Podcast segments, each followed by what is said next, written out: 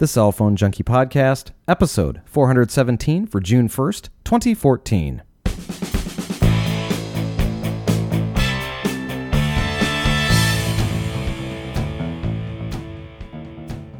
Apple announces a multi billion dollar Beats audio purchase. LG announces its flagship G3 smartphone and explaining DBM readings. My name is Mickey Papillon. And I'm Joey Kappas. Brought to you each week by the Cell Phone Junkie podcast application, available now for Android, iOS, and Windows Phone 8 for $1.99. Well, first this week, Apple on Wednesday announcing it has agreed to acquire Beats Music and Beats Electronics for $3 billion.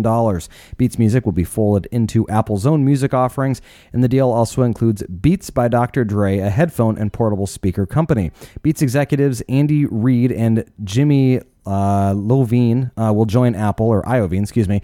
Uh, the deal is subject to regulatory approval. Apple expects to close the acquisition in the fourth quarter of the year. And uh, as of right now, the acquisition uh, has Beats iOS's app now updated, and there is new pricing and an extended trial to all users. This is up from the previous free seven day trial. Beats Music now offers a no strings attached trial for 14 days to all users. The annual price for the service has also been reduced. It's now down from $120 a year down to $99 a year. Also, uh, just announced here over the weekend, Beats owned MOG streaming service has been shut down. So, MOG uh, is no longer available. Now, uh, we talked about this, I believe, a couple of weeks ago. And the interesting thing is, obviously, this is not just about uh, acquiring a bunch of headphones. This is about technology. This is about uh, a brand. This is about all sorts of different things. And and uh, we we saw this one, um, you know, coming as like I said, we've been talking about it for a couple of weeks, and it's finally here. Three billion dollars, one of the biggest acquisitions Apple's ever done. Yeah, it's a big acquisition. It really is, but it it, it, it, it will have to really see how they tie it in. But I think it is a good strategy for them because they've got a, a, a they've got the streaming music that they've got uh, they they've got a brand to put to it now. Of just iTunes Radio, iTunes is getting a little long in the tooth here, and, and you're you're you're you're referring to a software package as a radio, and the music. All you're thinking of is downloading music when you think of iTunes and this and this you know goofy utility you use to play music or or to you know manage your iOS device. So let's get this separated into you know Beat streaming. And then we've got the the hardware to match you know the the, the audio quality the, the the the good stuff to go with with their you know devices and their music devices. So let's uh you know we've got some good uh, synergy here i think between the two. I think so too. And i'm, I'm really hoping to see something at WWDC, which kicks off this week. The, the keynote for the show is tomorrow, Monday, June 2nd. Um, and uh, I'm expecting at least a nod to what has happened with Beats to uh, to be mentioned there at the show, and maybe even something more where they're, you know, they've been working on this and, and planning to integrate this. And finally, now announcing it last week will uh, be the kind of the preface to the actual integration of any sort of services that we see this week. Well, and who would have ever thought that Dr. Dre would be an executive at Apple? I mean, really, if you go back to the you know 1994 uh, The Chronic and you know think of that think of that music and think of that era, and now look at uh, look at him now. So it's a pretty amazing uh, you know pretty pretty amazing change, and also you know the music uh, you know the music talent that comes with Dr. Dre and uh, Jimmy with this, uh, you know what they can see as far as music goes. I think it will really give Apple a different uh, perspective on music itself. It, you know, not just for streaming services, but for maybe even becoming uh, a label themselves, where they cut out the middleman, they cut out the distributor, and they make full money on those uh, on the artists they start producing. You know, kind of like how Netflix uh, now makes their own shows, like House of Cards and the, the few others that they do. So, uh, I think Apple could be looking at that uh, direction for music and, and maybe streaming exclusively, you know, doing something like that to kind of change up the market again, uh, like what they did with the the iTunes and the download uh, music. Well, it's a it's a service, music that is, that has been offered by Apple and has been at the forefront of Apple products uh, for now close to 15 years, and there's a, a, good amount of interest that is still there, and people still do like to own and buy music. Streaming services have certainly taken, um, you know, kind of taken a front seat to a lot of uh, the different, you know, kind of traditional ways of owning music, but at the same time, there are going to still be uh, there's still a lot of room to grow here, and I think Apple has doing has done a good good job of trying to put themselves at the forefront of this with some of the ideas that they've had and the technology that they've tried to, to place forth. So I think it's a very exciting move, too. It is, and you know, Apple has oftentimes you know gone on record saying you know we're we're we're cannibalizing our current you know iPod sales with the introduction of the of the iPhone and the iPad. You know, sometimes takes away some of their iPhone devices uh, uh, sales. So you know they're not afraid of doing that, and I think that this could be the strategy designed to you know transition from the iTunes and the current model that we've been used to for the 15 years now to the next generation of uh, Apple Music. Yeah, that's an interesting interesting thought too. I, I, I have a just a as a quick aside to this. I you know I love streaming services. I have for many years. I, I am getting kind of frustrated with managing music, or I had, and so that's why I switched over. But at the same time, I'm I'm now finding myself uh, with a limitation of streaming services that is uh, is frustrating me, and that is that I, I like streaming music when I'm in the car because I can just set a station. I don't have to think about anything else and just go. And as I want to switch tracks. I just hit the button on the, the stereo and I'm good to go. But the problem that I'm facing here, and that is is that uh, the LTE service of Verizon has been so slow in many areas that I've been that I cannot stream music. It just is not working. And whether it's the the iTunes application or the Slacker application or what it is, I'm not able to change tracks appropriately, or it'll stutter, it'll pause. I mean, I haven't really experienced this in I can't even tell you how many years. And now we've got I've, I've got this issue here uh, because of just how saturated LTE is. In and keep in mind this is a, an issue that I'm dealing with. I know it's my area and, and whatnot, but uh, but it's frustrating. And so I'm now thinking back to how can I listen to music, and that could be potentially putting music on my phone so that I can stream it direct, you know, locally, and I don't have to deal with pulling it out uh, over you know over the cloud. So I don't know. I'm uh, but I'm not I'm not doing anything yet. I'm not signing up for any services or anything else until we see what this is going to potentially do because obviously with the the Apple hardware uh, that both Joey you and I own, it's it's obviously wanting to to find as integrated as a solution as possible. So anyway, so we'll see how this goes, and uh, big news, of course, we'll sure to be reporting on next week. That gets announced this week.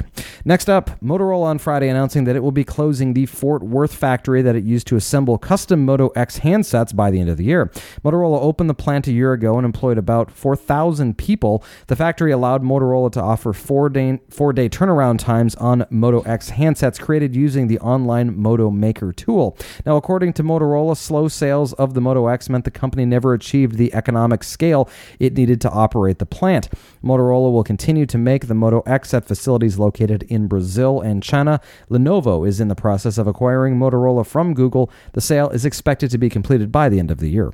It was certainly a uh, a worthwhile experiment, I guess they could. Well, I don't know if they they'd call it worthwhile, but uh, it was something that uh, it needed to be done, something different out there. Where you know, let's make make it in the USA, make it short turnaround, make it custom. I mean, this was kind of the first foray into that, and uh, it, it, it, did fail miserably, not to really anybody's major uh, uh, disappointment here, because it just it, it just still that device still just didn't have the the grip like Samsung does on the Android side of things. Yeah, and I I'll, i will be honest, I had the Moto X for quite a while, and I did like it, and uh, it was it was one of those devices that I, I really felt like could you know really kind of go toe to toe with some of the best devices that are out there, and it was not the toppest uh, the top specs that are out there, and that was I think one of the best things about it is that it, it showed that we're at a point right now where you can grab some very very good components, put them together in a package that is really all all about the, the you know the customization and you know having a good form factor that people like, and you're going to create a great product, and people are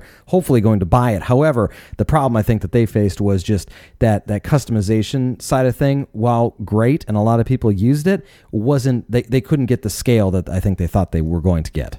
Yeah, and it's uh it's probably an experiment before its time. I would imagine we'll be back to building smartphones in the US here at some point in the future because of lead times, because of delivery, because of customizations, but I think they're they're probably actually a little ahead of the curve really. Hmm, that's an interesting uh, way to put it as well and uh, either way it's not like the Moto X is going away. It'll still be made just not uh, in the same way that it was before, i.e. here in the states and uh, it'll take a little bit longer to get uh, if you're deciding to order a custom one as well.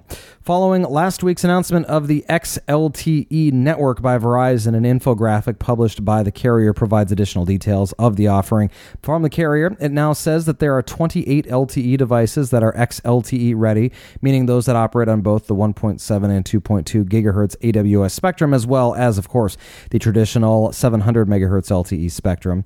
Verizon has activated service on the spectrum in more than 250 markets across 44 states, meaning it's available to about half of the operator's 500 LTE markets. The company noted it has committed $9.4 billion in uh, 2013 to capital projects that helped out them expand their nationwide network, including the regular 4G 700 megahertz network and now the LTE uh, XLTE network. They say their plan is to anticipate and stay ahead of demand, and they're doing that with XLTE. And they say that the promise of the 5 to 12 megabits per second down and 2 to 5 megabits per second up hasn't changed. And uh, Verizon has been alleviating the spectrum crunch in many markets by activating service on that AWS spectrum. That includes a 10 by 10 megahertz spectrum block that it bought from cable operators for 4 billion a couple of years back, and then in 2013, uh, they are also talking about how they're operating 40 megahertz. That's 20 by 20 AWS spectrum wherever it can, including every every major city east of the Mississippi and several markets such as San Francisco and LA out west.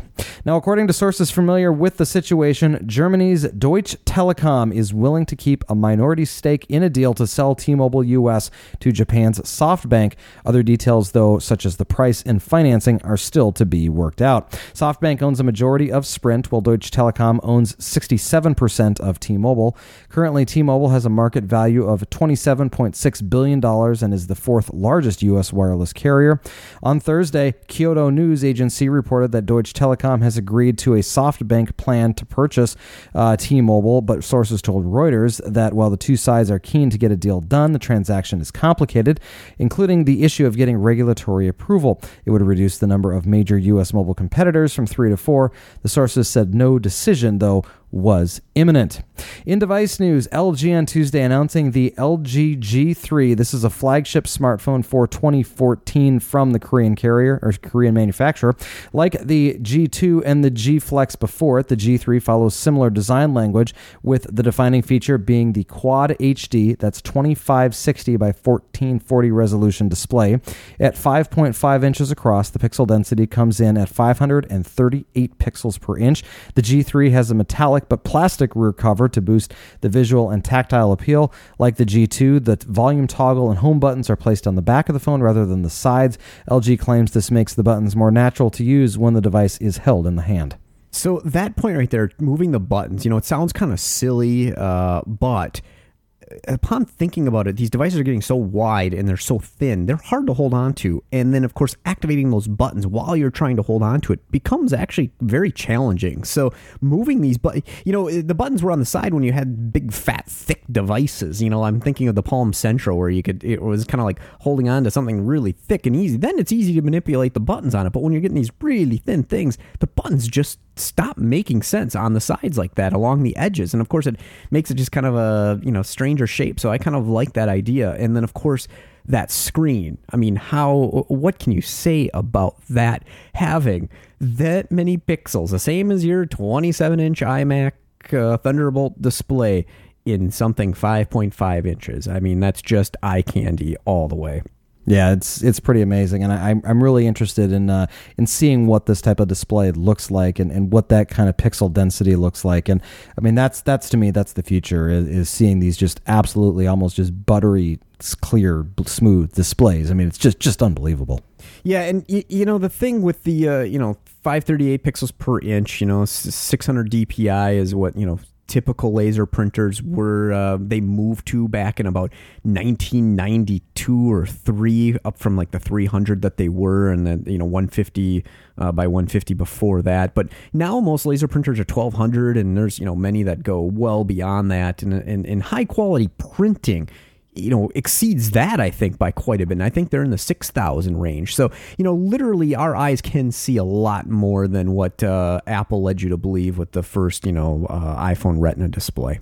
Yeah, and I, it's obviously a great uh, it's a great thing to to see that we've got the technology available to put these number of pixels into a display of this size and to make it somewhat efficient. Because that's the other thing is that you know they probably could have made these five years ago, but there's no battery in the world that could run it for a whole day.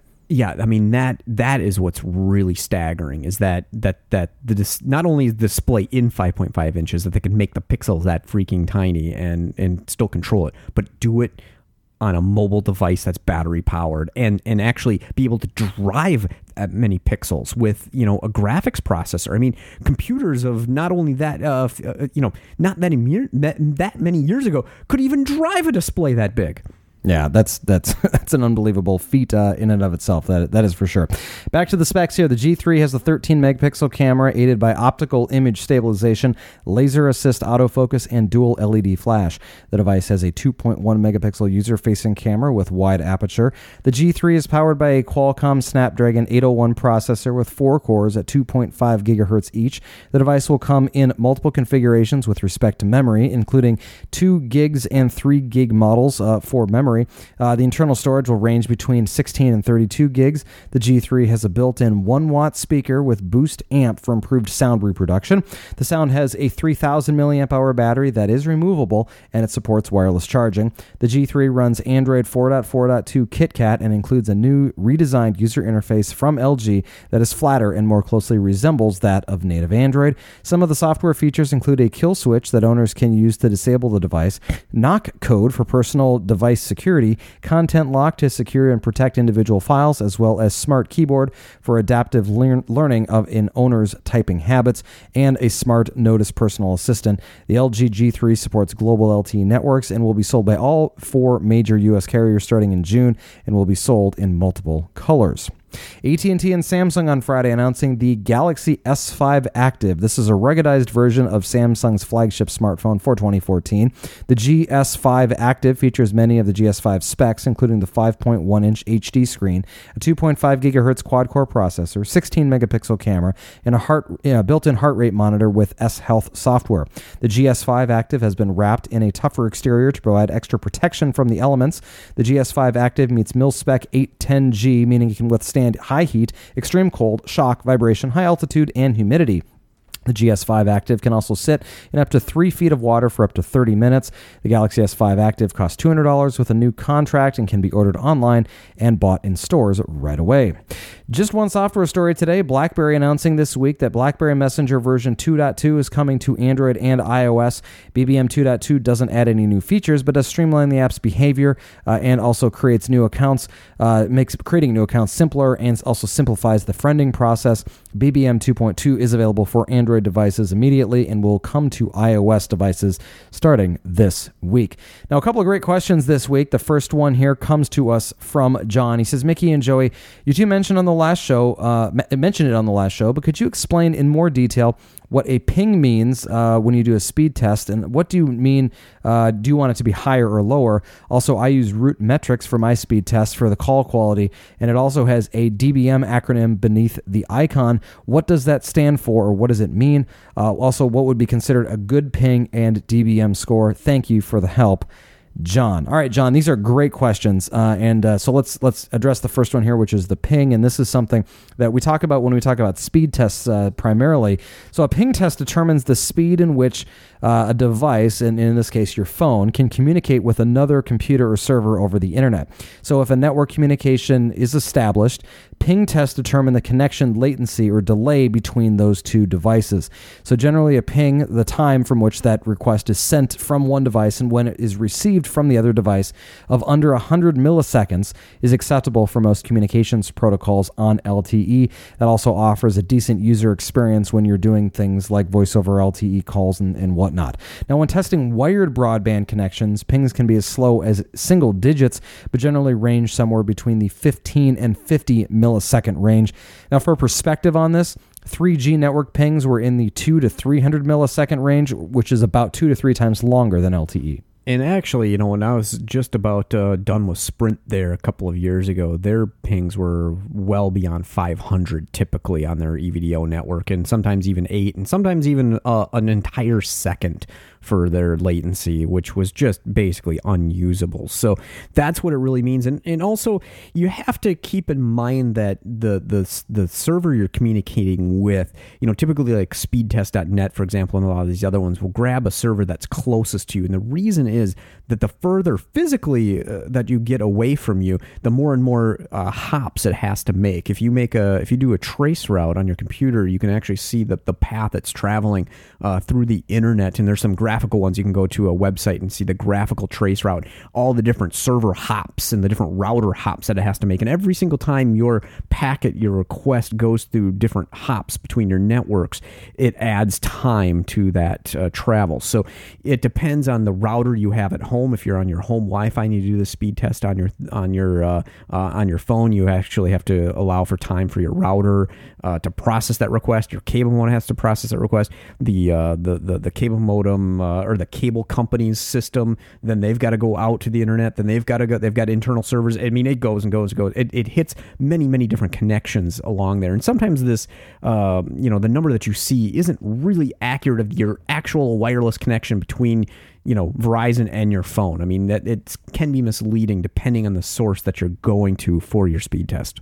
Well, it's a it's a it's good to kind of clarify all of that because it's it is interesting when you go to one of these applications. Um, in the app itself, the speed test app actually automatically chooses for you where it should be going. But when you go to when you go to the website, you can go in and choose. And I guess you can through the app too. But you can choose if you want to go to a different one. And if, as Joey mentions, if you go to one that's further physically away from you, it does generally take longer. And it's not a long time, but I mean it's five milliseconds, ten milliseconds you know 20 milliseconds more and it just has to do with yeah the more physical pieces of hardware that that packet is hitting before it's getting to its final destination and like you mentioned, you know, for uh, wired Ethernet, like if you've got you know two computers at home that are connected directly to each other with a switch, uh, I mean your your pings are you know two milliseconds. I mean it's uh, sometimes even unmeasurable, where it's you know a, a millisecond that they can communicate with each other. Yeah, and that's that's a good point. I, I have seen I think something as low as like five milliseconds before. Um, it was at I think it was at a sailor conference, probably CES, where they just had this direct connection to uh, the local telco, which maybe had the speed test software on it or, or server being hosted on it or something. I mean, it was some crazy thing, um, but it was it was also a wired connection that was was allowing me to do it as well. So there's some interesting stuff there that uh, you know where you you can see this stuff uh, get really low, but generally when I I do it, it's it's somewhere on my home connection. It's somewhere usually around 30 milliseconds, 20 to 30 milliseconds, and when I do it on on LTE, it's usually around 100. Yeah, and I'm sorry, I, am communicating with the router right now. Just a, a ping on my computer here to my router, and it's 0.2 milliseconds I get locally. 0.2 milliseconds. So there you go. So that's it's obviously very very uh, quick, you know, when you're doing this stuff. So think about that as you're as you're doing these tests. So the next piece of this that you asked here, John, and this is actually one of the more interesting things in in, in my mind. Uh, it's something that I've been following forever, and that is dBm. And and this is an abbreviation for the power ratio in decibels or dB of the measured power reference to 1 milliwatt. So it is a it's used to measure the absolute power with a numerical value that's comparable to others. And so when we talk about these they're always in negative numbers and so the closer to 0 that you get, the better. Um, so a signal of negative 60 dBm is is truly nearly perfect, um, and a negative 112 dBm uh, or negative 115 dBm is going to get you to kind of a, a call dropping bad uh, area. So you've got a range there of about 60 dBm in the measurement scale um, to, to go off of. The average is somewhere between 85 and 90, negative 85 and 90 dBm. Android phones will report four uh, full signal bars when you're at negative 87. An iPhone reports two bars as an example when dBm is around negative 100 or negative 105. Um, and uh, I can tell you that uh, if you stand very, very close to a tower, I've stood literally right next to an antenna before where I've had the phone within feet of, of uh, one of these antennas and I've seen in the negative 30s. So that's about as good as you're ever going to get. And that's why I say negative 60 is nearly perfect. Uh, I've seen negative 50s if you're like, if you, if you see a tower and you go into a parking lot and you sit kind of underneath or right around the tower, it'll be in the negative 50s. Uh, but really expect negative 80s, negative 90s in most cases. Yeah. And that's what, like, I've been in a mall where they've obviously had like microcells within the mall, and I've seen that same, yeah, negative 50 uh, range. Yeah. So anything though, really in the negative 80 range is, is going to be pretty darn good, and you're going to be happy with that. It's uh, in fact anything less than negative 100 really is going to be just fine. And don't don't go too crazy with this because there's there's only so much you can do, and, and really, uh, what are you going to do if your service is not good? You're either going to get a signal booster or it's not working at all. But it either works or it doesn't, and it's going to give you the experience you want or it doesn't. Yeah, and that's what's interesting about digital. I mean, it, it, and of course, it's it is it's either working or it isn't. But of course, if you're on one of those fringe areas, it sometimes works, sometimes doesn't. So that's where it gets frustrating is when you're right on that border between working and not working and you can move to a different room in your house and then it starts working and you move two feet over it stops working. That's where it gets frustrating unlike you know an old style analog radio fm radio where it starts getting staticky but you can still hear it perfectly good. But whereas uh, when you're on digital system like you know your cell phones are it's all or nothing and the the other part of that is is the the better signal that you have, the the lower the number. Generally, the faster the the speed uh, is going to be on the data side, just because that signal is is better. So keep that in mind as well. Next up here today is a voicemail from Josh. Hey, Mickey and Joey, this is Josh recording from Denver on my iPhone 5S. Hey, so um, I listened to the last show and heard Joey's comments about the iPhone 5S. Well, I went from an iPhone 5 to a 5S, and I think you need a little bit more than a week. And the only reason why I say that is because when I, once I got my 5, I was thinking the same thing Joey did that I can't believe I upgraded. It doesn't really do that much, you know, that type of thing. But I'm really into fitness, so the M7 processor works really well for me.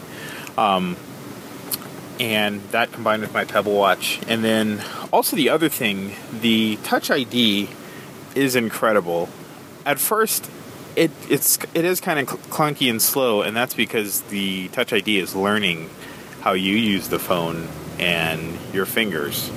Um, I've got both of my thumbs programmed into it, and it works awesome. Um, I can actually open my phone a lot faster than my wife can swiping and putting in her ID or even swiping. It's it has become that fast for me. I just put my finger on it and it's open instantly. Um, and that just comes with time with with the Touch ID learning learning about you. Um, so that's that's my first comment. The second comment is the Verizon um, XLTE. Wow, it's here in Denver too, and it is doing wonders for my confidence in Verizon again. I am pretty happy with it. Speeds are back to where they should be. I'm not dropping calls as much. I don't know if it actually has anything to do with the call thing, but I'm assuming it must help in some respects. The only thing I'm lacking though is just on my 5S. Um, I'm really hoping that they get voice and data uh, working at the same time with this next iPhone. If not, I might have to go back to AT&T just for that feature, um, just because of my work and everything. Um, but as always, I love the show. Um, I would, I do have a question for the two of you. If you could only pick five third-party apps to use on your phone, so that's anything other than what's already installed, like the the phone app and the messages app, stuff like that, what would you pick? Um, and I also would love to hear your predictions for um, WWDC. Thank you very much. Have a good one. Josh, thank you very much for the voicemail. Let's uh, let's take each of these one by one and, and go back to your first comment about uh, the 5S. And uh, so, Joey, uh, basically, Josh is saying, you know, you've got to give it a little bit more time here. So, another weekend uh, using the 5S, has your opinion changed at all about uh, how you're using it or what the Touch ID has done for your life? Not really, actually. It, it it's it is handy to be able to press the, the finger and get it to unlock, but still, uh, you know, I'm I'm still using my iPad with the the uh, the numbers, and I still find that actually quicker to, to unlock the device. Still, so uh, not yet. I wish there was that. It it would be great if it didn't have that. Uh, uh, removal of the delay where I needed to enter the passcode or the touch ID every single time the device gets locked. On the iPad, I have you know 15 minutes set until I need the uh, the passcode to go in. So uh, what you brought up is the uh, using the, the, the fitness applications. That's actually very interesting. I have not used anything uh, along that line with the new processor that's built into the 5S, and I completely forgot about that aspect to it. Yeah, and I and I actually had it as well, and tried to use uh, an application this week. It was through a uh, it was through Runkeeper. And I don't remember what it's called, but it was an application that basically allowed for kind of life logging, life tracking type of stuff, and it could you know basically use it run in the background and use the information of uh, where you are um, based on that co-processor that they have in there to uh, to to be able to take advantage of that. So it was kind of interesting stuff, but it doesn't work with the five, so I couldn't use it. And so I thought, oh well, maybe with the next whatever next phone I get, this will work. Obviously, they'll have the same type of stuff built into it. So anyway, um, so that's that. So sorry, Josh, no dice. Joey's still not not not buying in on this uh, with with the Touch ID. But anyway, uh, on your XLTE comments here, uh, glad to hear it's working out well for you in Denver. Uh, that you've got the better speeds.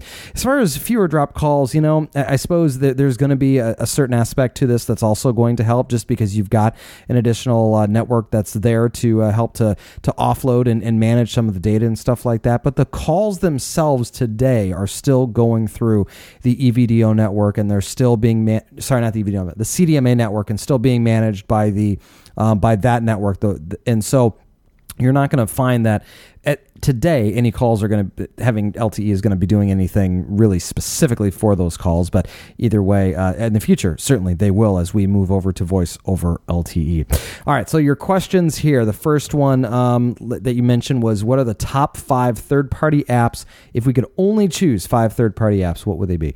Uh, so here are mine. So I'm I'm looking here at uh, both of my iOS devices and uh, I have various things on them. So I use certain things on the iPad, certain things on the iPhone. But I will tell you, these are the top ones that I just I if all I could do, this is it. Evernote, I use the heck out of Evernote. Um, I've got close to 5,000 notes in Evernote at this point. Feedly, uh, which is my news reader service, I could probably figure out a way to, and I have tried in the past, to manage news feeds uh, through email or, or some other way of doing it, but it's just not as convenient as having a dedicated app because the priority is just so much less than email and it, it just clogging up your inbox with news is, is not, not my favorite type of thing to do. So anyway, so there's Feedly.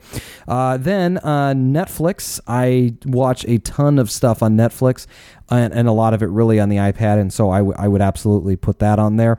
Uh, for communication stuff, the Verizon Messages application, just specifically because I'm on Verizon, I would uh, I would put that on it. Now, granted, that is a, an iPad only thing. I don't have that on the iPhone, of course, because I don't need it on there.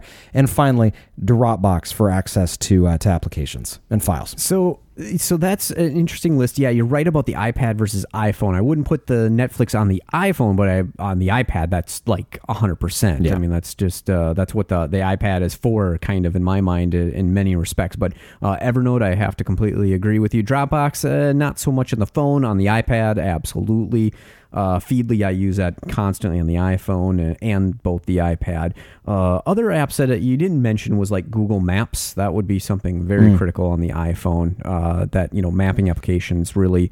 Uh, really, really important for me on the on the phone itself. a few other things, uh, you know, like the calculator. I use a, an HP style calculator app on the iPhone. That uh, it's very indispensable. Have to use that.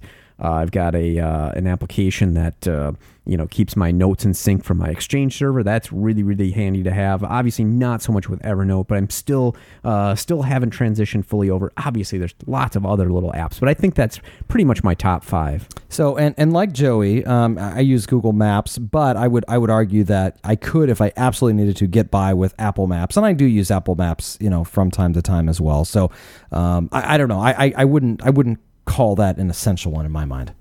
Uh, you know, for me, it's still it's still essential just because it, there's a, there's a lot more to it, like the transit information, like there's mm. bus stops, there's there's transit times, there's schedules all put in there.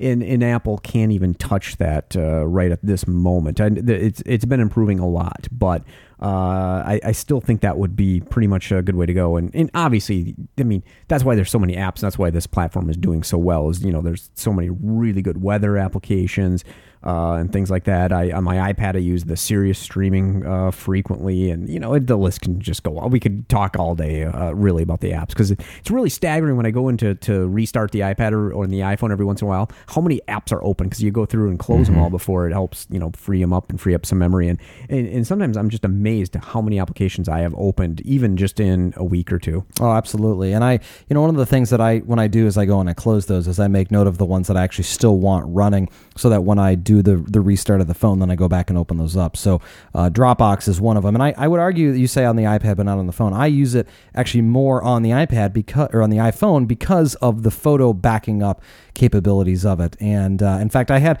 in I know you you don't use it, but I I tell you this is really really important uh, to me just because of the flakiness of the iCloud photos backup. And in fact, I've I've got my wife hooked on this as well too. Uh, she's been uh, doing some computer work where she's had to get access to the photos basically in real time as she's taking them, and so she's been just using the heck out of this. Where she'll go and take a bunch of photos and just go, you know, open up the Dropbox application, and all you have to do is really open it up, and then you can close it, and it uploads everything. And by the time she gets back to the computer from the other side of the house, all the photos are there waiting for her on Dropbox, and it's just it's so handy to have. Yeah, I mean, actually, I did that tonight. I had to send an email to somebody, and I'd taken some screenshots on the iPhone uh, of some error messages I was getting, and literally, I'd yeah, it hit open Dropbox. It starts uploading the pictures, and then I could you know attach them right to my email because I wasn't, uh, you know, because that's the quickest way to do it. Yeah, and I think I think that's probably one of the the most exciting things uh, about Dropbox on the iPhone is the fact that you can do that because I don't ever well I shouldn't say ever. I do access files on there. That is that is absolutely the case. But um but for the most part it's it's all about the photos for me. So if I could and and I wish like the Android side of things, they could make it so that there was it was hooked in better uh, into the background application process because it still seems to be relying on location changing before it will upload things, and it's just annoying. I mean, on Android, it is literally instantaneous all the time. It works just flawlessly.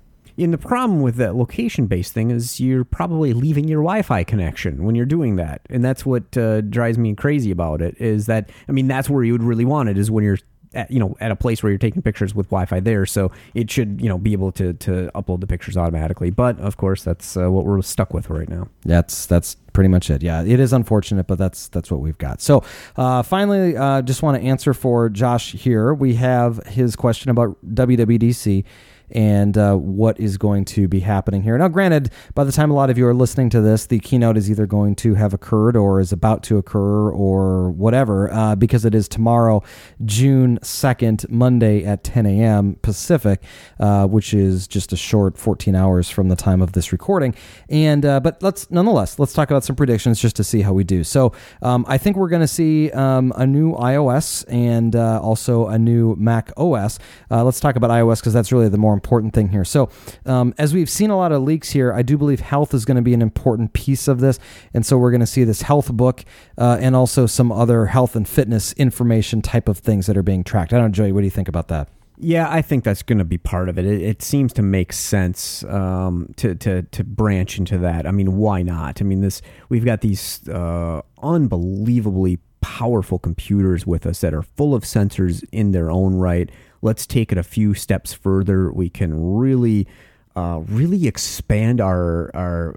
I don't know if, uh, how I'd describe it, but our like day to day medical health, our, our kind of our uh, normal state of the body. Instead of just when you go to the doctor, you can. I mean, we can kind of start moving this to a constant sampling of of uh, of how we're working and, and and how our bodies are functioning, and I mean, this could literally in, in, in, upcoming years lead to unbelievable amount of research with this, you know, big data, quote unquote, where you can really look at, you know, trends and look at things. So I do think this is kind of the, the wave of the future. And in, in you know, cellular and portable computing is becoming more and more prevalent in the healthcare industry in general as well. So, uh, I mean, take that, take that uh, aspect out of it even, you know, we've got the, you know, the Fitbit trends and, and all this stuff. It really does, uh, it, it just does make sense. I, I think so, and I, you know, I, I, think this is going to be one of the bigger focuses that they have uh, at, at, you know, when they're starting to talk about what the stuff that it is that they're doing with it. Because obviously, iOS seven brought the complete redesign of uh, the, design language for it, and so we're not going to see something that drastic again. So they're going to have to focus on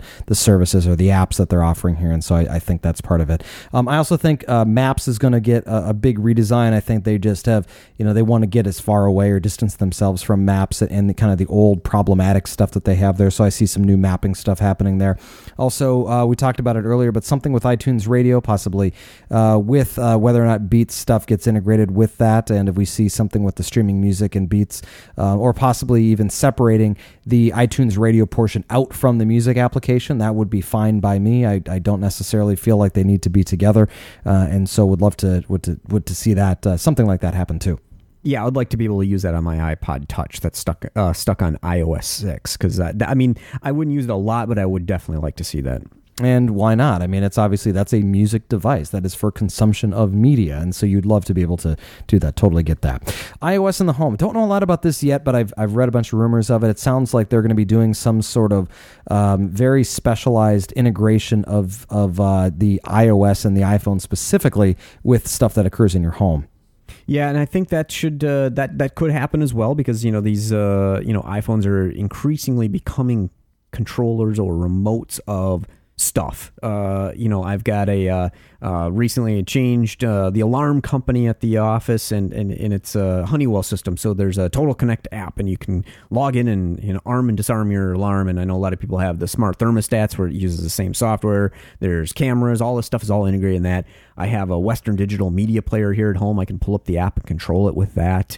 Uh, I've got, uh, you know, people have Sonos and that's controlled through your thing, and, and people just love that system. So it's becoming increasingly common to, to use your device for things like that. And, and of course, home automation to me is a market that is just ripe for uh, a company like Apple to come in and, and shake it up because it's been just it's horrible. It, it, it's the promise sounds just amazing to people. Walk in the door, lights turn on.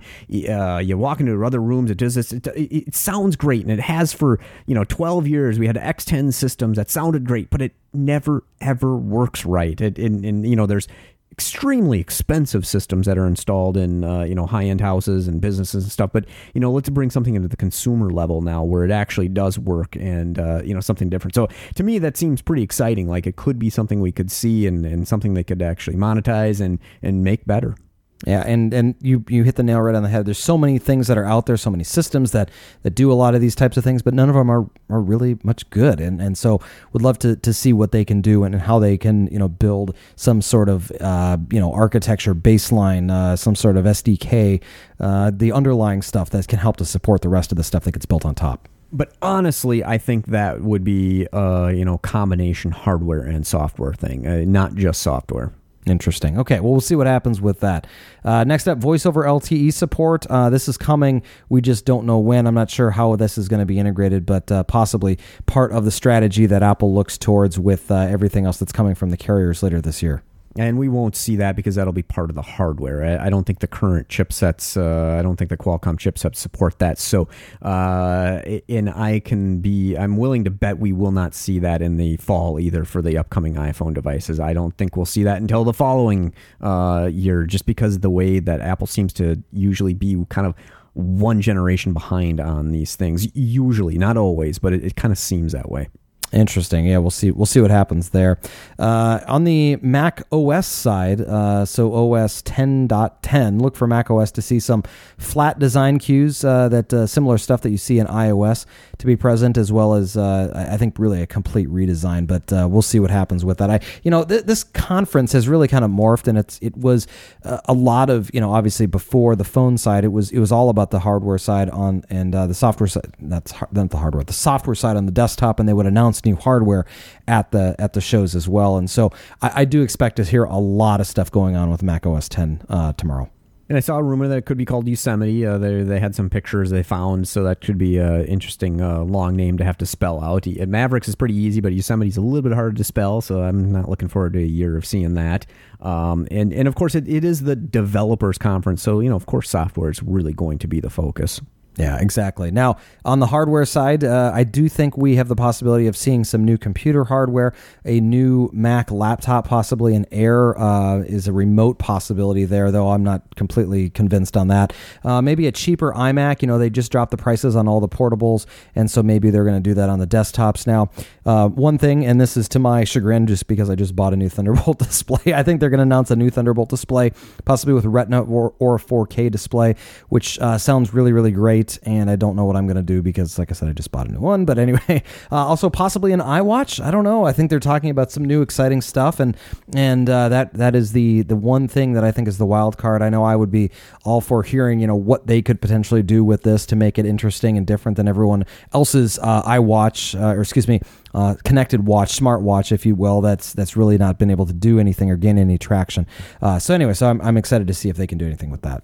So I kind of don't think we're see, going to see any of that stuff. I think, uh, you know, at, at, the most we'd maybe see uh, some computers. It seems like they don't announce a lot of uh, any hardware, with the exception of some of them, some of the Mac models at, at this conference, and you know maybe a different app or uh, Apple TV, maybe an updated version of that. But uh, Thunderbolt display that would be the one I could think that they would maybe do this uh, this go around. There's gonna they're gonna announce some hardware, but I I just feel like this other stuff, if it's coming, is going to be later in the year for some reason.